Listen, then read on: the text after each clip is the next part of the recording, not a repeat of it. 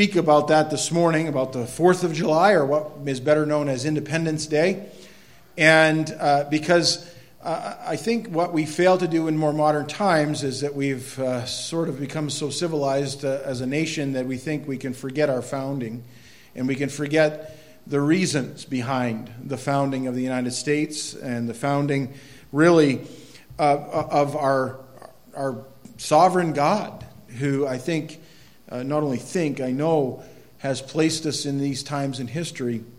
And I would like to say this, I don't look back and take my theology necessarily from our founding fathers, nor look at their lives and scrutinize them in great detail to say all of them were perfect and those kind of things. But I would say this, their direction was one that sought after God, and they sought a nation unique on the planet at that time and unique ever since, whose founding would be one based in freedom of those governed in the sense of liberty, not total freedom in the sense of anarchy, but in liberty and under law. And the premise of all that, the foundation of that, really came from their biblical worldview, and that is clear. In the early 1980s, a university in Texas did a study on the writings of the Founding Fathers, and they came up with some almost 45,000 pages of writings that were available at that time. Many of those have been digitized. You can read them yourself online. You can look up each and every one of those that wrote at length, and many others wrote. And you will find that they quoted, very often they quoted Scripture, or they quoted a principle directly out of Scripture. So much so that university study came up with a stat, and it was this, that 80% of what the founders quoted in their own writings, outside of our legal documents and things like that, came directly from Scripture. And if you come to that today and you say, we weren't founded as a Christian nation, or founded as a nation where God was important, right? Because they'll go and they'll try to, pick away things and stuff. You divorce yourself from the greatest part of our history. You really do, and it's sad. And I think we need to continue to look on those things and to seek after what the Lord has for us in that. Psalm 32, verse 12 says, "Blessed is the nation whose God is the Lord." And that is something that is a principle that I think has blessed America. America is not a perfect nation because it's made up of very imperfect people, made up of sinners. All right? Some greater than others. But I will say this, the message that came from the pulpits of America and the colonies some 246 years ago was one of liberty, and liberty under God. And that was extremely important. And later, de Tocqueville would write, "America is great because America is good. America will no longer be great when it is no longer good." And he saw the inherent direction a nation had put itself on by claiming a moral compass that came only from God. And I understand, again, there's a lot of diverse thought and opinions, and there was certainly a lot of imperfections and a lot of things that they battled with in those days. As a matter of fact, on July 2nd of 1776, when the final version of the Declaration of Independence was finally settled on in that Second Continental Congress, they settled on it, and then it was ratified on the 4th of July, but often actually those that were present in Philadelphia on the 2nd of July felt that was the actual beginning of a nation, because that's when they adopted formally the final writ of the Declaration of Independence. And in that, one of the things that they dropped, which is sad at that time, but it would play out some 87 years later, is they dropped the language that it was a denunciation of the slave trade. And they came within 2 votes from actually having the denunciation of the slave trade in the Declaration of Independence, and then later in the first Constitution of the United States, it was that close. And to say that America was not concerned about that is not true. And later, 87 years later, at the same time of year that the Declaration had been signed, from July 1st to July 3rd, in Gettysburg, Pennsylvania, over 50,000 men would die in battle settling that issue of freedom and liberty for those that were enslaved. And over 600,000 would be die in the Civil War, 3% of the U.S. population. So that was settled in blood and secured in that way. And I say that because those are parts of our history, parts maybe we don't want to talk about, but also parts that are show us that indeed the biblical premise of liberty and freedom was extended to all. And they understood that to be true. It was a complicated mix for sure. And did they engage in that perfectly? No, they didn't. But it was something that would be adjudicated later. Interesting because, as I said, July 2nd was the day that actually it was John Adams when he wrote to his wife Abigail. And when John Adams, if you ever want to read some wonderful letters, read the letters of John Adams to Abigail, his wife, and vice versa. They wrote many letters, and they were beautiful letters. But he wrote on the second day of July, 1776, he said, "This will be the most memorable epoch in history of America. I am apt to believe that it will be celebrated by succeeding generations as the great anniversary festival. It ought to be commemorated as the day of deliverance by solemn acts of devotion to God Almighty. It ought to be solemnized with pomp and parade, with shows, games, sports, guns, bells, bonfires, and illuminations, from one end of this continent to the other, from this time forward forevermore." That's how he looked at it in that day of the second. He got it off by 2 days, by the way. He didn't realize that July 4th would actually become the holiday that we have today in commemoration, the birthday of America. But you see again, the institution they believed to be under God. Interesting trivia is that two of the signers of the Declaration of Independence, and the one who wrote most of it, Thomas Jefferson and John Adams, they both died 50 years to the day on July 4th, 1826, on that anniversary of the Declaration. And they were signers of the Declaration. James Monroe, another founding father who was elected president later, along with John Adams and Thomas Jefferson, they all served as presidents. He also died on July 4th, 1831. And President Calvin Coolidge, was born on July 4th, 1872. So that's just a piece of trivia, nothing that's other than somebody's got to have a day to be born or a day to die. I guess those are good days for presidents, okay? So in that. I wanted to go down through today, and I've never done this in a sermon before or a message, but I wanted to take the Declaration of Independence, and I wanted to look at some of the important clauses of it, and then look at the biblical premise for them. Because, again, the founders wrote volumes on their discussion on coming to that. They wrote volumes later when they were adopting the Constitution, and then we have history beyond that. But the founders, when they did that, their basis for it was a biblical worldview. And so these are some of the verses of Scripture that they actually used to formulate even the Declaration of Independence. And, of course, they were students of the Bible, and they were students also of human history, man's history, and they knew law, many of them, not all of them. Some of them were not in a legal background, and they knew those things, and they knew them to be, in the Western civilization, the basis of those things was found in biblical principles and came right out of the Bible in some. In the preamble, you have... and I'll use this as points just to keep myself on track, but the idea of the laws of nature and nature's God. Matter of fact, it says this: when in the course of human events it becomes necessary for one people to dissolve the political bands which have connected them with another, and to assume among the powers of the earth the separate and equal station to which the laws of nature and of nature's God entitle them. A decent respect to the opinions of mankind requires that they should declare the causes which impel them to the separation. And that's indeed what the Declaration of Independence was. It was a declaration of reasons why they were to separate as English colonists and English colonies from the Crown of England. And they cite 27 reasons why. And I'm not going to go down through those, but there were a number of them. And you may agree with some, you may not. But they had reasons why. And the interesting thing about the laws of nature and nature's God, that comes directly out of Scripture. And that really the principle of that is found throughout the laws of Moses and the book of Moses, or the books of Moses, in particular in Deuteronomy, in chapter 32 and verse 8. It says, "When the Most High divided their inheritance to the nations, when he separated the sons of Adam, he set the boundaries of the peoples according to the number of the children of Israel."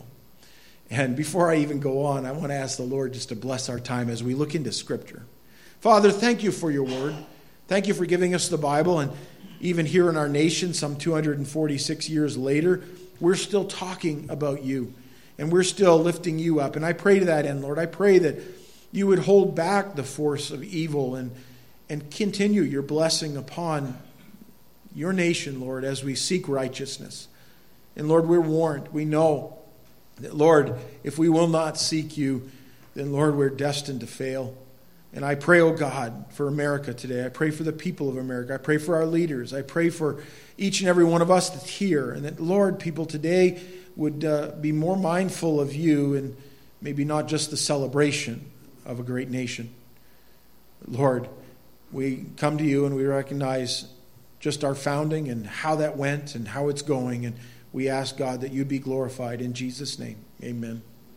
You see here in Deuteronomy 32 that the Most High divided an inheritance among the nations there. And it talks about that there's these aspect of boundaries. You know, the Bible talks about boundaries and national distinctions and those kind of things.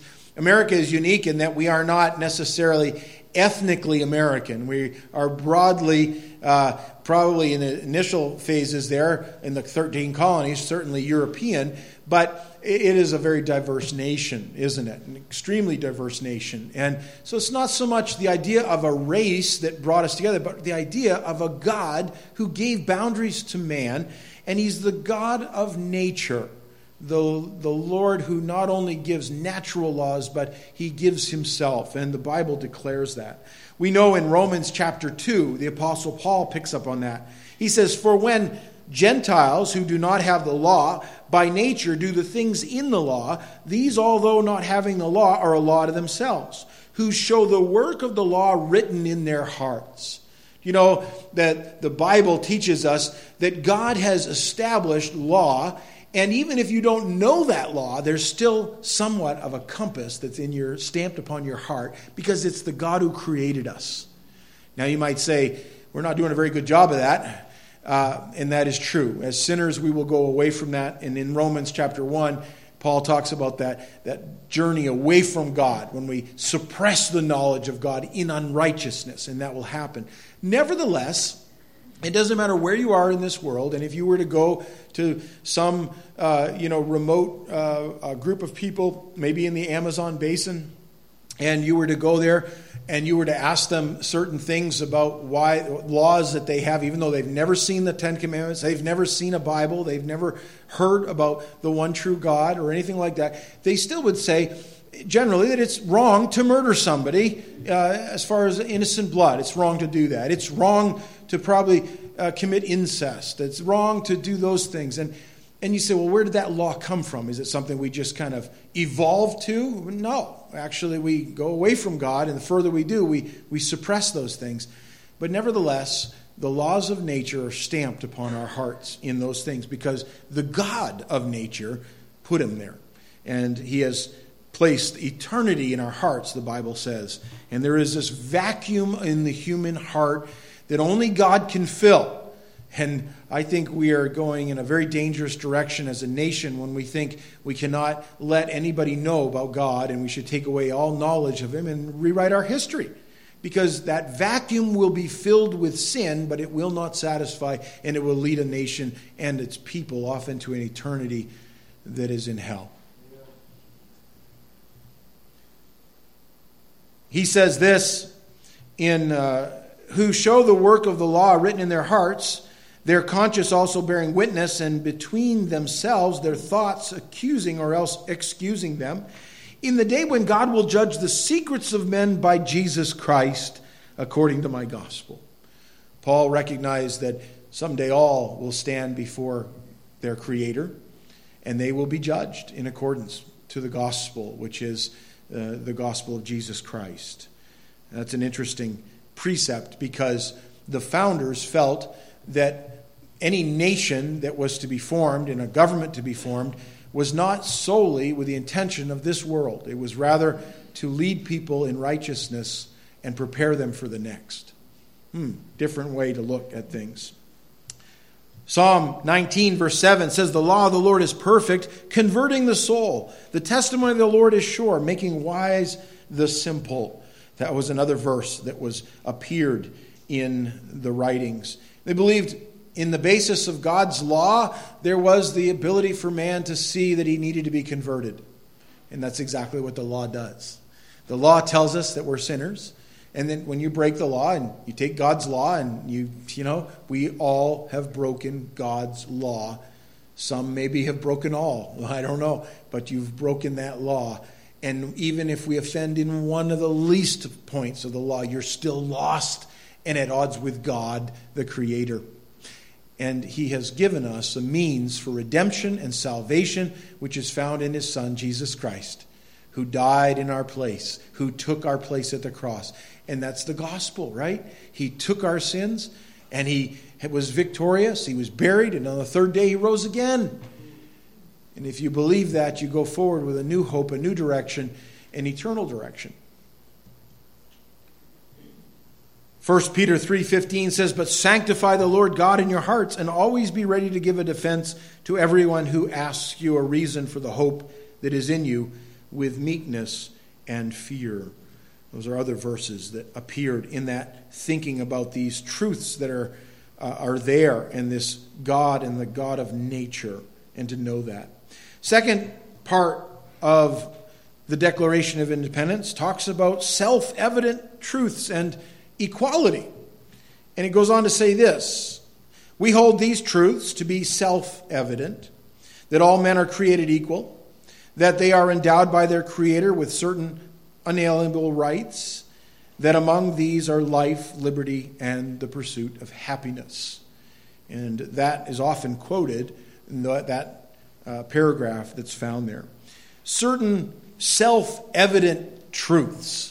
I had this discussion with someone recently about things, and he was coming from a different perspective of how we got here as far as creation goes and all that. And I said, well, I'm not going to get into you with the timing of things and that whatnot. I believe what the Bible says. But I said, you've got to understand that we didn't just get here on our own. There's a Creator. And those things are clearly seen. And Psalm 19:1 says this: "The heavens declare the glory of God, and the firmament shows his handiwork." It doesn't take much to be able to go out on a dark night and look up and see all those stars, the thousands of stars that you can visibly see, and the billions and billions of galaxies filled with billions of stars that are beyond that, and realize that didn't just happen by chance, but there's a Creator. And he has put that also in our heart, that nature itself reveals to us that there is a Creator, but it doesn't have the ability to tell us exactly who he is and what he's like. That's where specific revelation comes in. That's where the Bible comes in. And he revealed himself that way. We know that he made man unique, different than all of other parts of his creation. We're not just sort of a higher order in creation. We're actually given a stamp of God himself on us. In Genesis chapter 1, verse 27, it says, "So God created man in his own image. In the image of God he created him. Male and female he created them." Created them. And I think about that. I think, here is, God putting that stamp upon man of his own creative ability. And I look at man, who is so creative, right? You get a group of people together, and you have talents and gifts that are available to people that not all of us have the same talents, but I'm amazed when I look out there and I see somebody. We went by, we were in Bath, Maine, this last couple days ago, and went by the shipyard that's there at Bath Iron Works, and I see these ships, or parts of them that are 12 stories high, and all that intricate work, and how somebody can go and take metal, right, and other things and all the technology and everything else and tools and all that and put that together and come up with something that's state of the art. And I just go, wow, you know. I'm just amazed at the bigness of them, you know. But I think of the intricacy and the engineering and the skills of people that have to go and learn to weld metals together and all that. And you say, how could that just happen, right? That's unique to man. Because we serve a God who is a God of creation, and he's a creative God, and he has put that stamp on people's hearts, whether they recognize it or not, and they can come up and play musical instruments and sing beautiful songs and paint pictures, and they can use their gifts with their hands and their writing abilities. All those things are expression of who God is. Our founders recognize that in diversity, you could have unity under God. E pluribus unum.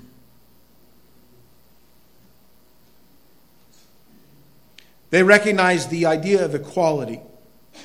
Inequality, as I said, was not fully realized, and probably isn't even to this day fully realized in our nation. However, equality in the sense that the Bible taught that there is no distinction before God between a slave and his master, or a man and a woman, a child and someone who is an adult.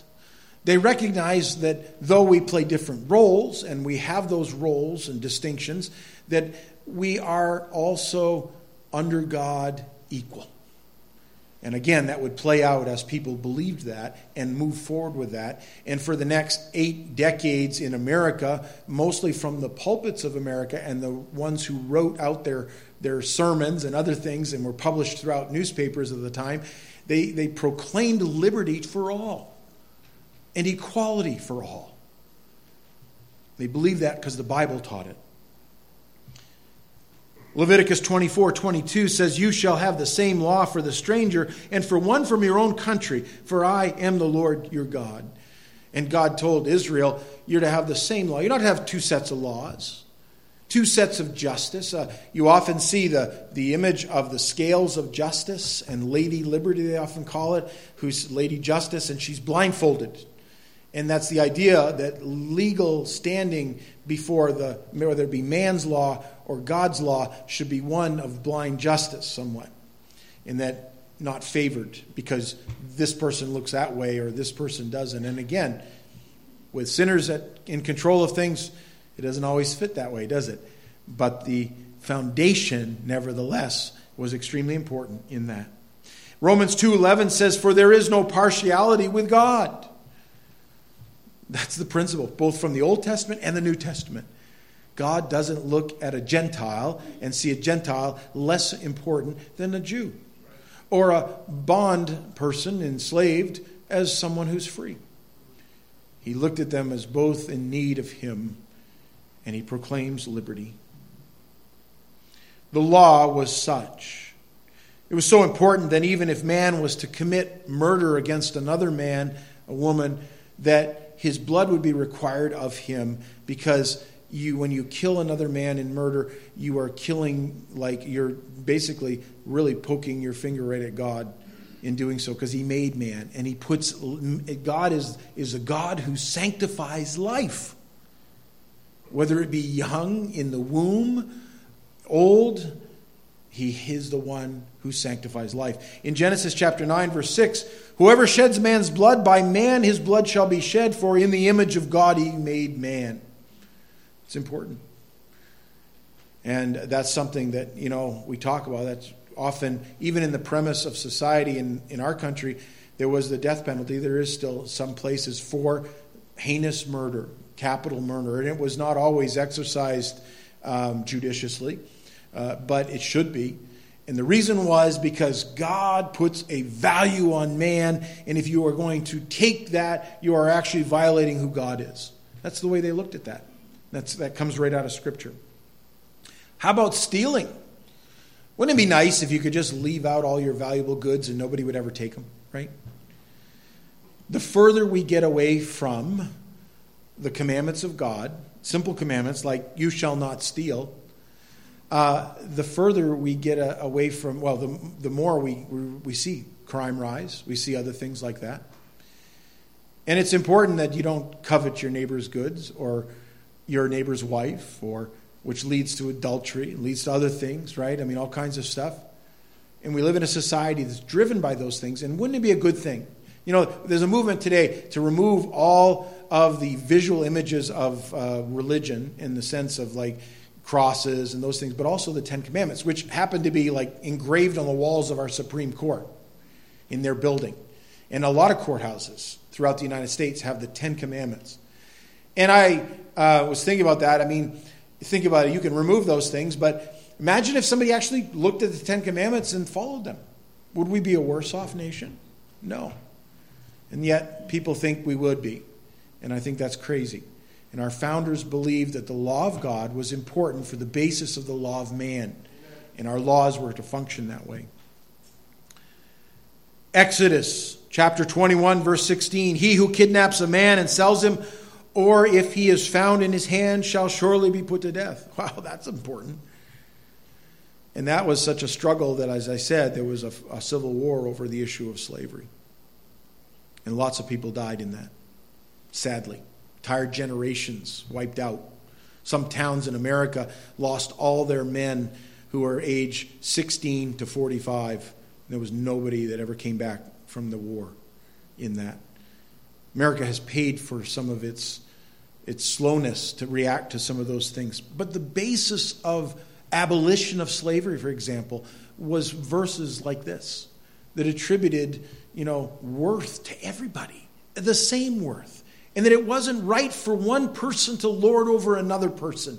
And that's exactly why they were, at that point, one of the reasons why they felt the crown of England had come to a point where it was tyrannical and it was now lording over people in a way that was actually against God, and therefore had abdicated or forfeited his crown and his authority. That's why they said, we don't want you anymore, King George. And you may agree with that, you may not. And they also recognized in their writings, and even in the Declaration of Independence, that it was not something to take lightly at all. How about the pursuit of life, liberty, life, liberty, and the pursuit of happiness? Those things were reasons why that God has given those things to us, and that is true. It should be our aim to pursue those things. Life, right? Stand for life. Liberty, that's the idea of freedom, and not total freedom from law, but to stand in liberty. And then the pursuit of happiness. Not the guarantee of happiness, but the pursuit of it. A lot of people have pursued it and never found it. But you live in a land where you can pursue it. And no man, no woman should be able to take that from you. Ecclesiastes chapter 3, verse 13, Solomon writes, "And also that every man should eat and drink and enjoy the good of all his labor. It is the gift of God." There's something so wonderful when you can sit back and enjoy the labor of your hand in a land that is under liberty and say, "Thank you, Lord." But you have to have all those elements. And the further we get away from thanking God for those things, the more miserable we become. And the more enslaved to our own sin we become. Beware of that. Third thing here, you have the governmental powers and the governed and liberty, the idea of that. And it says this in the next paragraph, that to secure these rights, governments are instituted among men, deriving their just powers from the consent of the governed. And it's interesting that in 1384... John Wycliffe, who formulated the English Bible, the first English Bible translation, and that was published, in the preamble of that, talk about a way where it got him in trouble with the king, actually, and he was burned at the stake. In the preamble of John Wycliffe's Bible, it says, "This Bible is for the government of the people, by the people, and for the people." Sounds familiar, doesn't it? Sounds very familiar. The basis of our Constitution in that. In Exodus chapter 19, it says, "So Moses came and called for the elders of the people and laid before them all these words which the Lord commanded him." Then all the people answered together and said, all that the Lord has spoken, we will do. So Moses brought back the words of the people to the Lord. People took an oath in that time. And again, that's Israel, different nation, different people. Nevertheless, the principle was, we will follow after God's law. We will do that. And again, I won't read these verses for sake of time, but in Deuteronomy 16, talks about judges and officers in the gates, and they were to be equitable and fair in their dealings, and they were not to accept bribes. Wow. Maybe they should read that, some of them, especially the ones that have run for a political office and are now there voting themselves money. There was the idea of liberty. And that came from the Lord. For instance, in Leviticus chapter 25, verse 10, I don't know if I put this in there or not, but it talks about the 50th year, a year of Jubilee, and people were to be released from their financial obligations. They were to be released from their indebtedness, and some of them had sold themselves into servitude, and they were to be released. That was part of the law, because God wanted a year of Jubilee, and he didn't want a perpetual lording over somebody and their descendants. And so there was every seventh year, a year of Jubilee, the land would rest, a Sabbath year, and every 50th year, a year that would be like no other year. And that's interesting. They believed in unity. They believed that a country would only function properly if its people were on the same page. And they adopted those things, whether it be, and they argued this later, a common language, whether it was something of common values, but all those things helped propel a nation in unity. And in Psalm 133, verse 1, it says, behold, how good and how pleasant it is for brethren to dwell in unity. When you don't dwell in unity, well, you see the results of that, don't you? And the premise here with the scriptures, it was believers who dwelt in unity in that. A lot more could be said. In the New Testament, that is the same principle as well. Fourthly, the stability of government, or the long nature, or the firmness of government, is something that they took very carefully. And they debated this for a long time, whether it was proper to say that they were going to they were going to actually form their own nation and no longer be under the crown of England and under that authority. And it's interesting, some of the dialogue surrounding that was even citing what Jesus said about the Roman Empire at his day. In Matthew chapter 22, verse 20, remember when they brought a coin to Jesus, and he said this to them, whose image and inscription is this? And they said to him, Caesar's. And he said to them, render therefore to Caesar the things that are Caesar's, and to God the things that are God's. And the principle was there that there is government. It wasn't a perfect government. Caesar's government was pretty hard if you were a Jew living under that, for sure. And the Jews wanted a Messiah who would come in and just turn over the government. And he didn't do it. Although Isaiah 9:6 says that the government rests upon his shoulders. And he is coming again, and the government will be changed. That's for sure. It'll be his government. But the clause in the Declaration of Independence says, prudence indeed will dictate that governments long established should not be changed for light and transient causes. Oh man, we're there now. Well, I don't agree with that ruling, or I don't agree with that person. Let's change the government. Well, no, don't. Our founders didn't want that happening. And they made it purposely very hard in America to do that. And they came to it when they were looking at the king and under his leadership and his tyrannical leadership. That's what they said. And they said, it is not a light thing that we come to this moment. And it shouldn't be done regularly. And he goes on to say this, and according all experience hath shown that mankind are more disposed to suffer while evils are sufferable than to right themselves by abolishing the forms to which they are accustomed. In other words, their idea was that it's okay to suffer for a little bit, Don't just go out and try to change things.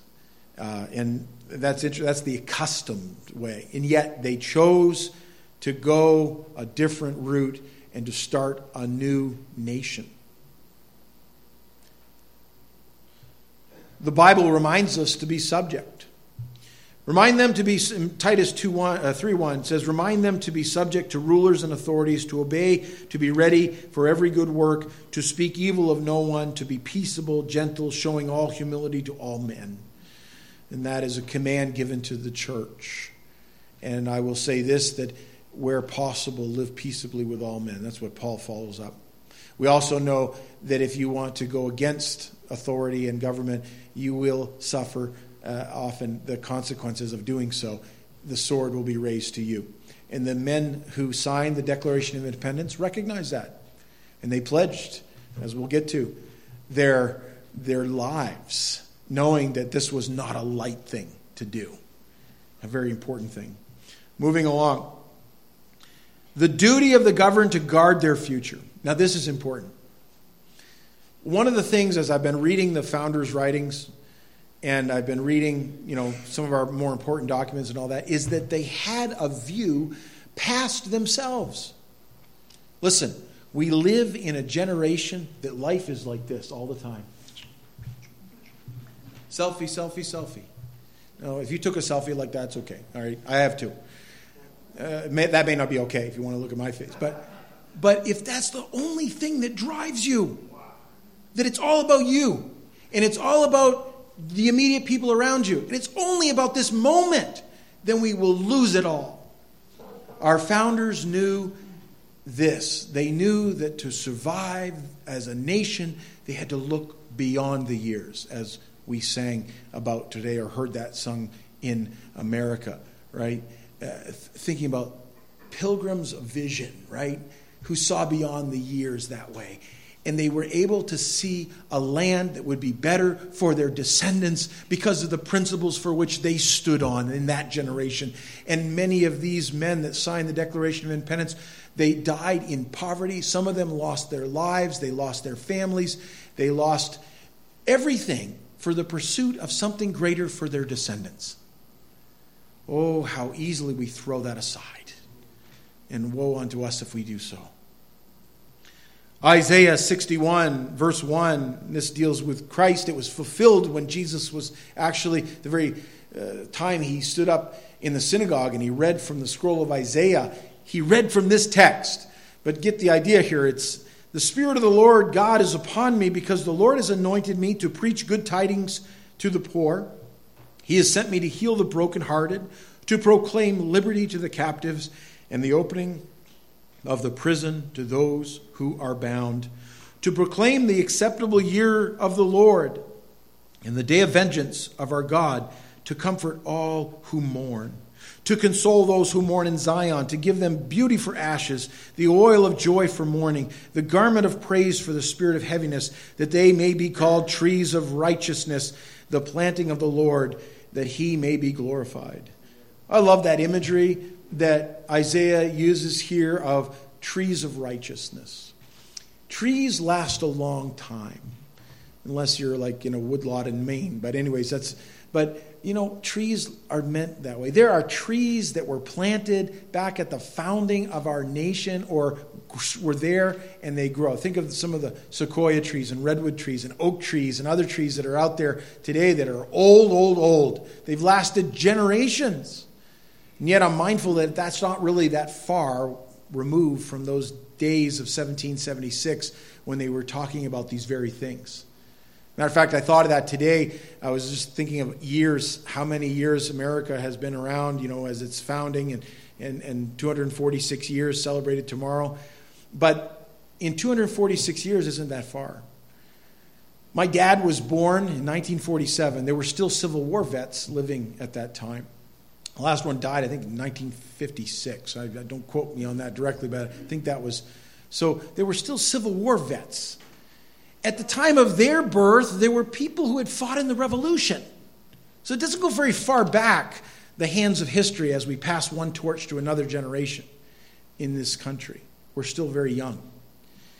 And yet we're reminded that it's not for the moment in which we live. It is for those that follow us. And we need to prepare that. They came to it, the idea that we had to be very careful. And they said this: but when a long train of abuses and usurpations pursuing invariably the same object evinces a design to reduce them under absolute despotism, it is their right, it is their duty to throw off such government and to provide new guards for their future security. Such has been the patient sufferance of these colonies, and such is now the necessity which constrains them to alter their former systems of government. They didn't take it lightly when they signed their names, and they did that. The reliance on the supreme, this is my final point. Throughout the document, you see a reliance on God, on the Lord, on the one who is providence, as they capital P, you see that use, and the divine, supreme. And they recognized that no matter how important man thought he was, there was a supreme God who providentially orders our steps and in his grace would form a new nation. And they would have to fight for that. In the book of Judges, and this was cited for some of the discussion, the colonies were far as men who were armed and able to stand against a great empire like Great Britain, England, and the king and all his power and all his armada of ships and other things. You know what? They were just little in number. Just very, very small as far as the comparison, the colonists. And I think of those men that signed the Declaration of Independence, and as they were signing that, I mean, they were putting their name to it and everything that was around them to that. Judges chapter 7 is the story of Gideon. Gideon was not a mighty man of valor, although that's what God saw his hand to be. He was a man who was afraid. He was a man who was, when you see Gideon, he's threshing wheat at the bottom of a hill and in the wine press. And that's not where you thresh wheat because the chaff just falls back down on you. You need to be up on the hill where the wind is blowing. And he's hiding because the Midianites are in the land, and those Midianites are so many that they can't even number them. He was just a little man in a scary world. And yet, this is what the Lord did with him. Then the Lord said to Gideon, by the 300 men who lapped, I will save you and deliver the Midianites into your hand. Let all the other people go, every man to his place. So the people took provisions and their trumpets in their hands, and he sent away all the rest of Israel, every man to his tent, and retained those 300 men. Now the camp of Midian was below him in the valley. It happened on the same night that the Lord said to him, arise, go down against the camp, for I have delivered it into your hands. And as those men signed that document, and they did so over a space of weeks, some of the final signers of it, by the way, were, I think, August 2nd of 1776, but it was ratified on the 4th. And as they put their names to that document, they recognized that without God, the supreme ruler, it would be impossible for such a nation to even, first of all, form, and then to go on. And this is what they said. We, therefore, the representatives of the United States of America in General Congress, assembled, appealing to the supreme judge of the world for the rectitude of our intentions, do in the name, capital N, and by authority, capital A, of the good people of these colonies, solemnly publish and declare that these united colonies are, and of right, ought to be free and independent states, that they are absolved from all allegiance to the British Crown, and that all political connection between them and the state of Great Britain is and ought to be totally dissolved, and that as free and independent states, they have full power to levy war, conclude peace, contract alliances, establish commerce, and to do all other acts and things which independent states may of right do. And for the support of this declaration, with firm reliance on the protection of divine providence, capital P, we mutually pledge to each other our lives, our fortunes, and our sacred honor. And we're reminded that they signed their names to that, and they meant business. And I'm thankful that I'm here today, 246 years later, and I'm able to proclaim freely these things and tell us our history a little bit too, and be reminded of that. So when you celebrate the 4th, all right, do so celebrating, just like Madison said and others, you know, about celebrate it in great pomp, right? But celebrate our birthday of a nation, but be reminded that we are under a supreme judge, one who is sifting out the hearts of men. And he knows all things, and we ought to be thankful for him. And go and tell the gospel, because they believed that was the only thing that would keep men free, people free. Father, thank you for your word. Thank you for your goodness. Thank you for your grace. In Jesus' name, amen.